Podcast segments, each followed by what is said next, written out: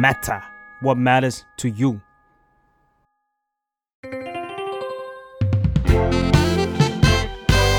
What's up Nothing much ได้สับจากข่าว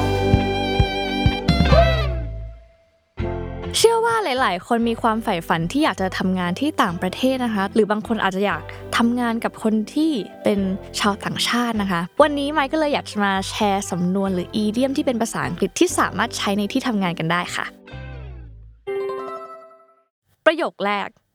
let's get down to business let's get down to business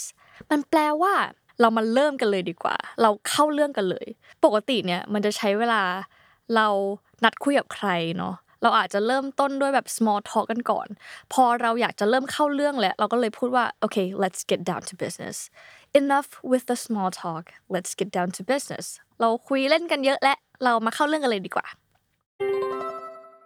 อันต่อไป get someone up to speed คำนี้ไม่ได้แปลว่าทำให้คนคนนั้นเร็วขึ้นนะคะ มันจะใช้ตอนที่เราต้องการให้ใครบางคนเนี่ยอัปเดตงานหรือว่าทำตามให้ทันอะไรอย่างนี้นะคะ สมมติมีคนมาใหม่ในที่ทำงาน แล้วเราต้องการให้พนักงานของเราเนี่ยเฮ้ยไปช่วยสอนงานเขาไปช่วยแบบอัปเดตงานให้เขาเพื่อให้เขาเนี่ยตามบริษัทเราทัน เขาก็พูดว่า she just got here please get her up to speed มันแปลว่าเฮ้ยเนี่ยเขาเพิ่งมานะช่วยให้เขาตามงานให้ทันให้หน่อย อันต่อไป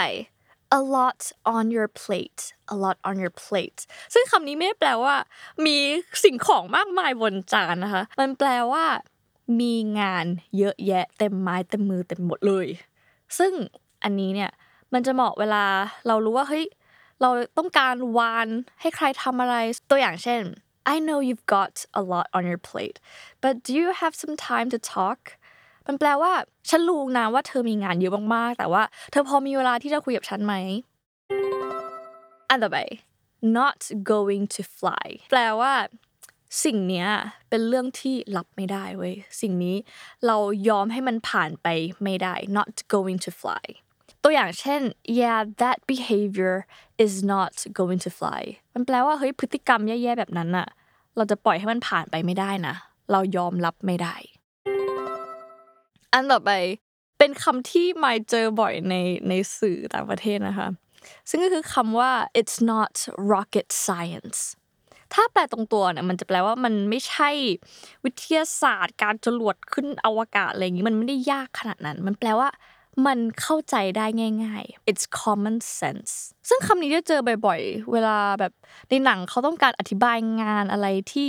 มันอาจจะไม่ได้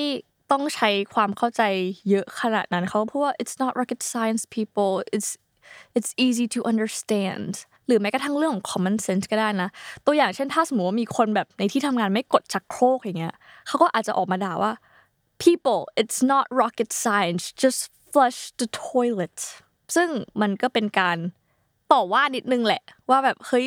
อยู่ไม่เข้าใจได้ไง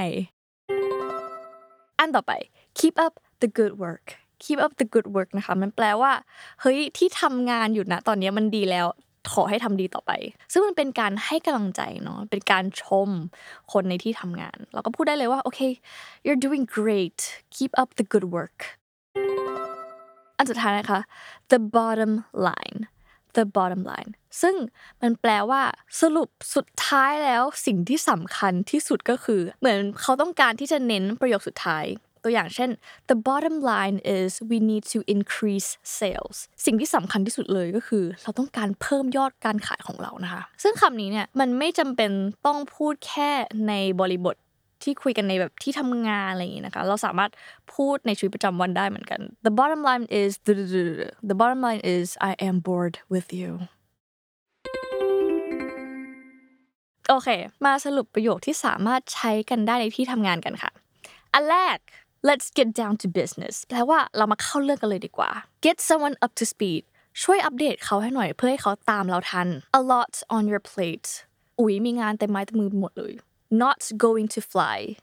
สิ่งนี้ยอมรับไม่ได้ it's not rocket science มันไม่ได้ยากอะไรขนาดนั้นนะคะ keep up the good work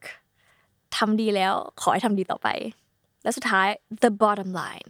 the bottom line คือสิ่งที่สำคัญที่สุด ก็หวังว่าตอนนี้น่าจะเป็นประโยชน์สำหรับหลาย ๆ คนนะคะ เพราะว่าหลาย ๆ ประโยคเนี่ยมาเชื่อว่าน่าจะเจอถ้าสมมติว่าทำงานกับนายฝรั่ง หรือว่า environment ที่อยู่ใน